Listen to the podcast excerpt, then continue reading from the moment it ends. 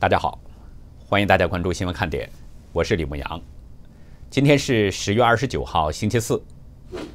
美国大选进入冲刺，川普、拜登今天先后在佛州竞选造势，这是两人同一天在同一个州造势。在印尼访问的美国国务卿蓬佩奥重申了川普政府对中共的猛烈抨击，指出中共是对宗教自由的未来最大威胁。韩国前总统李明博因为贪污受贿，被最高法院裁定有期徒刑十七年，罚款一百三十亿韩元。截止到今天，台湾已经连续两百天没有中共病毒本土案例，这项成就是全球最佳防疫记录。中共五中全会已经结束，但是各地仍然不断有访民在北京被解访，还有多人失去联系。美国联邦调查局昨天正式起诉了八名。在美国参与猎狐行动的中共特工，其中呢五个人被逮捕，这是美国第一次对参与猎狐行动的人员提起起诉。在美国总统大选的关键阶段，FBI 的这个高调举动似乎意味着未来美中关系不会太平坦。几个小时之后呢，中共的五中全会在低声沉闷当中闭幕了。但是，关于中共之前描绘的那个所谓的“十四五”，似乎还没有孵化成型。但是有分析认为，中共可能要在未来减少美国的影响。昨天上午，司法部和联邦调查局一起举行了联合新闻发布会，宣布呢起诉八名猎狐行动人员。美方指控中国的这个做法，从各个方面是破坏了法律和常规。下午，美国的永久居民六十四岁的朱勇，美籍华人三十岁的金红茹，还有私人侦探迈克尔·麦克马洪在联邦地区法院过堂。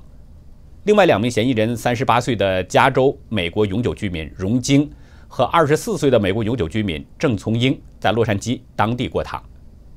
此外呢，还有三名嫌疑人：三十三岁的美国永久居民朱峰、四十五岁的武汉警察胡吉和六十四岁的中国退休医师李敏军，已经逃回了中国。起诉书指控这八个人密谋在美国充当中共的非法代理人。其中六人还面临着串谋进行跨州和跨国跟踪纠缠的指控。司法部副部长德莫斯说：“今天的指控把中共的猎狐行动反转了过来，猎手成了猎物，追逐者成了被追者。”根据起诉书显示呢，2017年4月，胡吉指挥着朱峰、李敏军、金鸿儒、朱勇和麦克马洪，连同其他的中共官员 PRC 一到三一起。想迫使一名住在新泽西的中国公民返回到中国，控方呢把这名中国公民简称为是 J.D. One。以前呢，这个人是中国大陆一名某市政府的官员，从二零一零年九月开始，一直就是住在美国。P.R.C. 一到三呢，指的就是三名中共的官员。这个案件就是由这三名中共的官员监督、指导，并且执行操作。为了迫使 J.D. One 回国。朱峰和朱勇与麦克马洪一起用各种手段查到了 J.D. 万夫妻的居住地址，然后呢，中共官员安排李敏君陪同并胁迫 J.D. One 年迈的父亲来到美国，对 J.D. One 实施胁迫。调查人员介绍，麦克马洪建议朱峰骚扰 J.D. One，，把车停在他的房子外面，让他知道他们在哪里。二零一八年九月，郑聪颖和另一个身份不明的同谋在 J.D. One 的门上。贴了威胁字条，上面写着：“如果你愿意回大陆坐十年牢，你的老婆子女没事儿，这事儿到此为止。”在去年二月到四月，其他同案犯嫌疑人也到 J.D. One 的住家院子里边留下字条、录音带和录像带，威胁如果不肯回中国，在中国的家人会遭受可怕的后果。其中一个视频呢，是 J.D. One 的中国家人留言，让他承认罪行，回中国接受宽大处理。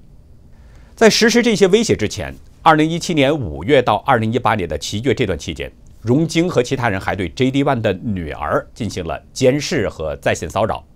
他们聘请了另外一位私人侦探给他拍照录像，同时呢，一名身份不明的同谋还在社交媒体上骚扰 J.D. One 的女儿以及他的朋友，放话说中共有意遣返 J.D. One。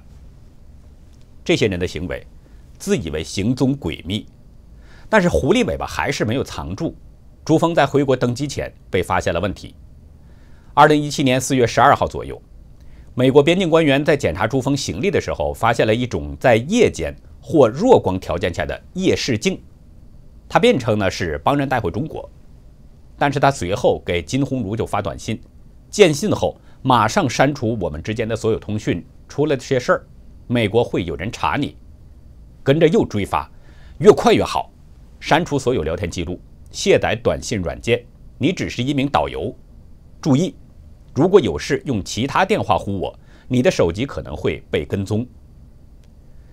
至此呢，这群执行中共猎狐行动的猎手，已经变成了美国的猎物。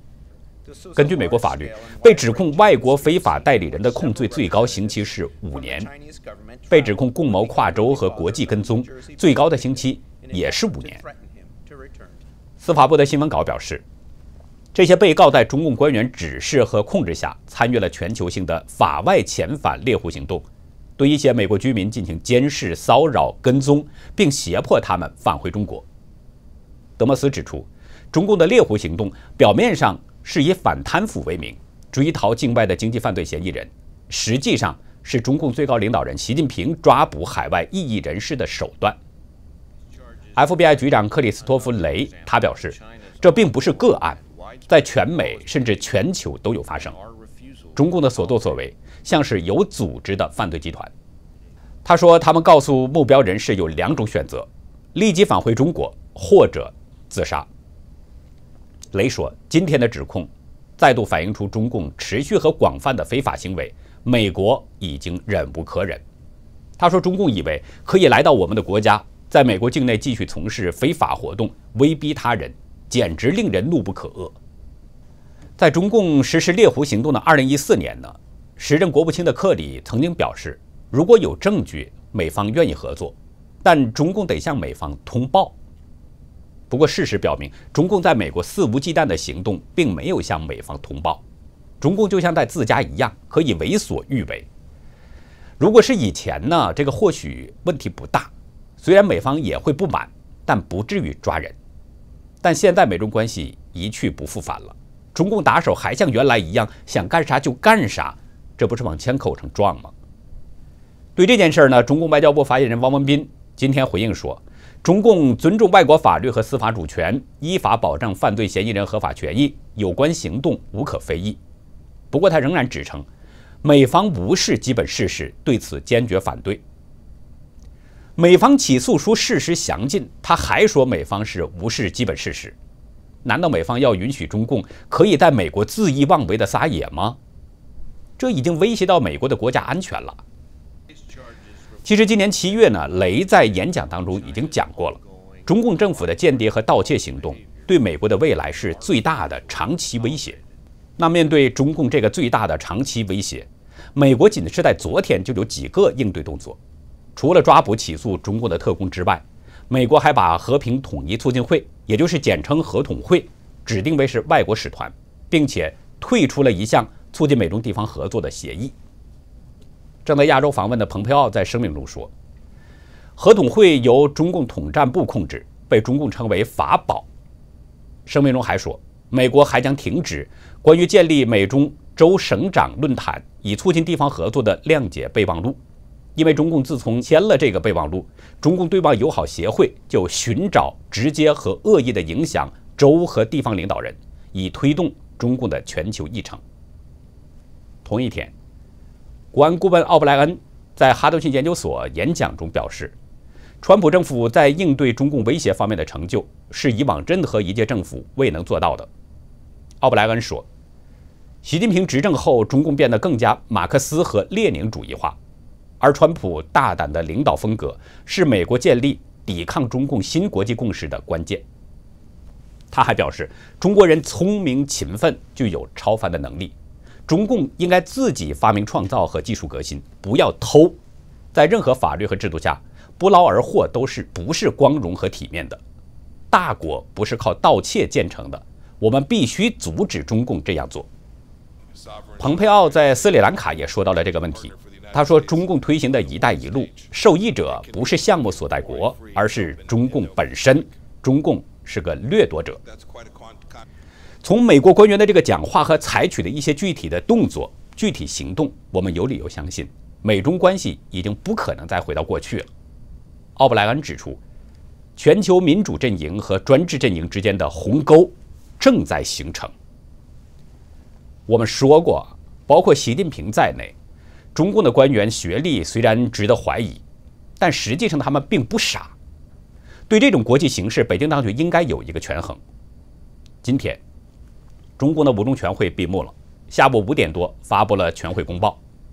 中共官媒说呢，明确提出了“十四五”的经济发展目标，到二零三五年基本实现社会主义现代化等等。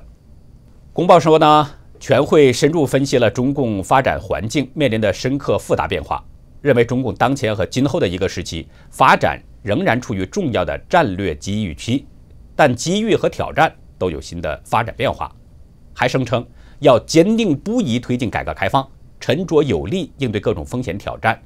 另外还提到，中共要战胜各种风险挑战，中共特色社会主义的航船要坚毅前行，也叫嚷。一定能够战胜前进道路上出现的各种艰难险阻等等等等。安德斯资产管理公司前首席投资官陆秋全对 BBC 表示，中共新的五年规划反映出了两大主题：一是持续推动经济复苏，二是减少美国对中国的影响。就是说，中共现在已经在回应美国围堵的问题了，他要继续闭关锁国，他不会真的搞什么改革开放。也不会实行自由民主，中共把它称为内外双循环。但实质是什么呢？就是继续跟西方自由民主作对。台湾陆委会发言人邱垂正认为，不论美国大选的结果如何，美中都会长期竞争对抗。而网友一剑飘尘在苹果日报撰文表示，美国过去的战略性失误，每年几千亿美金送给中共，使中共的经济。确实有了发展，就是这个经济增长给了习近平一意孤行走回头路的勇气。这是美国养虎遗患，是美国扶持了中共的发展，成就了习近平的独裁。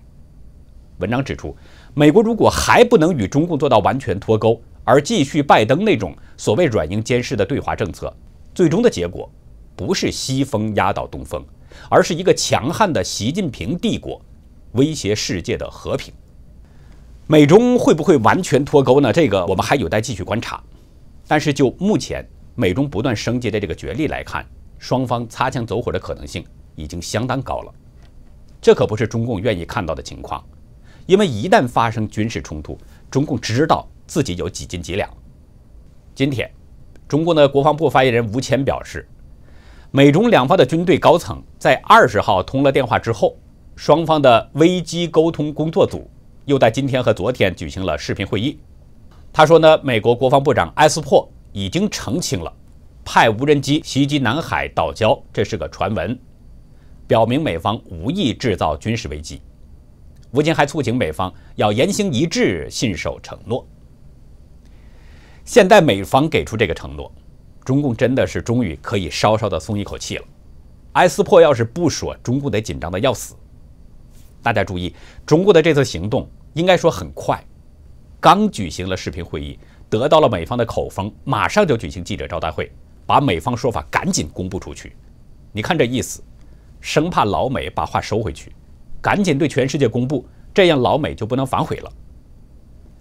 但是吴谦呢也没忘记说两句硬话，说任何人如果胆敢在海上挑起冲突，中方就坚决予以反击，以维护国家主权和安全利益。美方已经表明无意制造军事危机之后，你再说这种话有什么意义吗？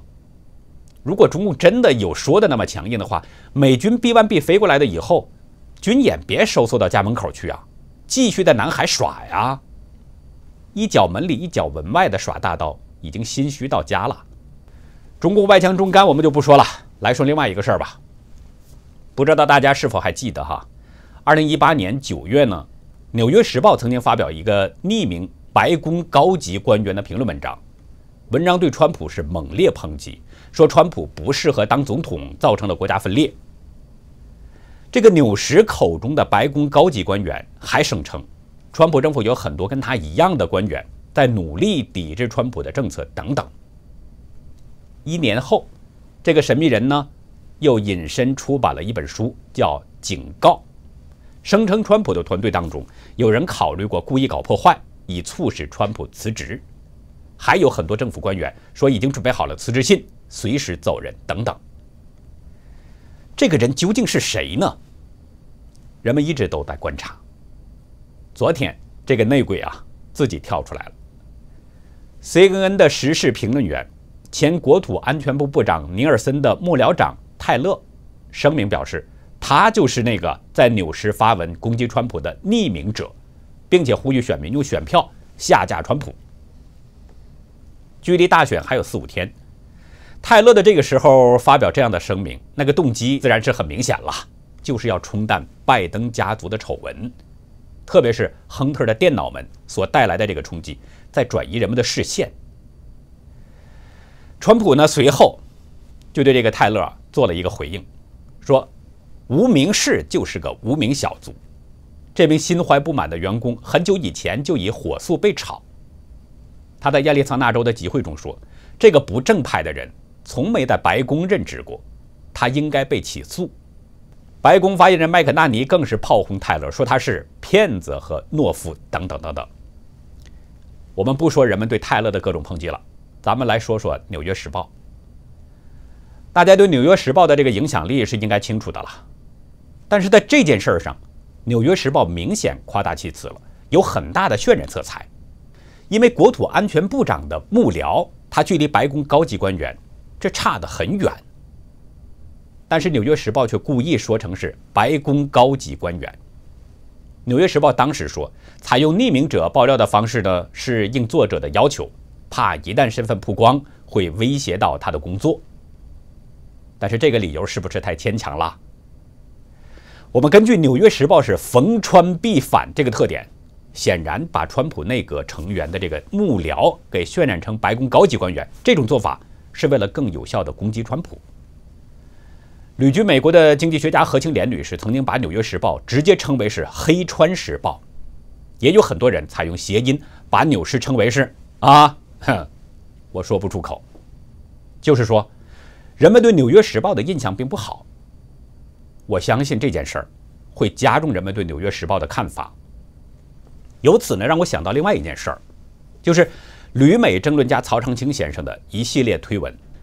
他看到了《纽约时报》对《大纪元时报》的攻击文章，在推文中他是猛烈的抨击这个《纽约时报》。曹长青写道：“因对英文版《大纪元时报》的强烈反共、挺川普总统的立场极为不满，《纽约时报》发专栏文章，用充斥谎言的内容强烈攻击，居然说大纪元反华。”大纪元系统从来都是坚定反共，但宣扬中华文化，把反共歪曲成反华，完全是中共手法。该文谎言之多，荒唐到我都要相信纽时属中共体制的了。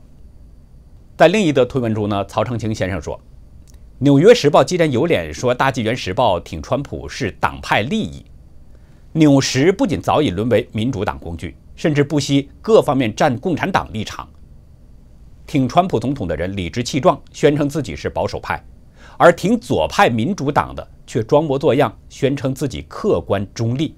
他们不敢说自己是左派。扭时病毒祸害世界。那好，以上就是今天节目的内容。如果您喜欢新闻看点，请别忘记点赞、订阅，并且分享给您的亲人和朋友。在今天的会员区呢，我来跟大家分享一个小粉红的转变过程。欢迎大家到会员区去了解更多。好的，感谢您的收看，再会。